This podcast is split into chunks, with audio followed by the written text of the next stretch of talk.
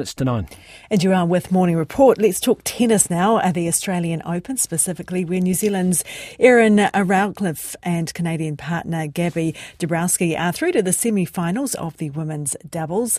The pair won their quarterfinal in straight sets and are close to notching back-to-back Grand Slam titles after the US Open triumph back in September. For more on the uh, tennis, we're joined by commentator Dave Worsley, joining us now from Melbourne. Hi there, Dave.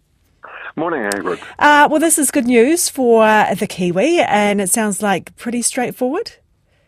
Yeah, that's right. Uh, the uh, straight sets match in the semi-finals of her Spanish and Russian opponent, and they're playing very well. In fact, uh, they seem to be getting better with every match. The first couple, perhaps, a little bit uh, tighter, but this one was uh, straightforward, and they actually kept on playing better and better, serving better and better. So as you said, through to the semi-finals and aiming for their second consecutive title. They're ranked, well, seeded fourth in the world. And at this stage, it will mean that Routliffe will go from number nine to number six in the world, which is uh, just a huge jump in rankings. Not so straightforward for Novak Djokovic. He is through to his 11th semi, but it was hard work. Yeah, that's right. Uh, it was, took about four hours or close enough and uh, four sets to defeat Taylor Fritz. Another loss of a set for Djokovic, who only lost one last year. So far this year, he's on about uh, four. And this, um, which was the game that ran very late? I saw some cross fans. They all did. Yeah. I could tell you. Um, in the end, it was Jannik Sinner against uh, uh, the uh, Russian, and uh, it was straight sets, but because it got pushed back further and further and further, it didn't finish until well after midnight. In fact, even later than that. Okay, in the uh, women's draw, Coco Gauff, uh, not a great game uh, from her. No, uh, she won in three sets over Kostyuk, um, out of Kostyuk, but it uh, did go three sets, and there was 105 unforced errors in the match. So that says something for you. And what are the games you're sort of looking forward to now?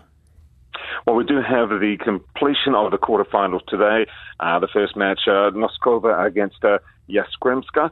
It's uh, two players you wouldn't expect to be there. Then we've got Medvedev playing his quarterfinal against Hurkacz.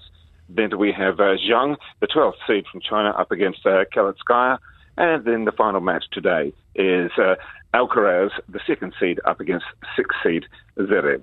Are you willing to call some, some favourites here for who you think ultimately will take out the titles? Well, at the uh, top of the draw, it's going to be uh, Sinner against um, Djokovic. I'm actually picking Sinner there. He hasn't dropped a set all the tournament. And at the bottom of the draw, it looks like Alcaraz should come through there. The women's, well, it's the semi-final is really the final that everybody wants to see with Coco Gauff against Sabalenka. So the winner of that match will take it, uh, take the title to my liking. In the men's draw, all European men left. Uh, are they the the powerhouse of the men's game now? Do you think? Uh, definitely well. If you put Serbia in there, and uh, I guess in the past, uh, you put a Swiss player, Federer, and also a Spaniard in, uh, in Rafael Nadal. Yeah, it certainly seems to be continuing. The Americans still have quite a way to actually catch up. Okay, thank you very much for that. That was our tennis commentator Dave Worsley joining us there from Melbourne where the excitement continues. That is us for the day. We will catch you back here again uh, in the morning.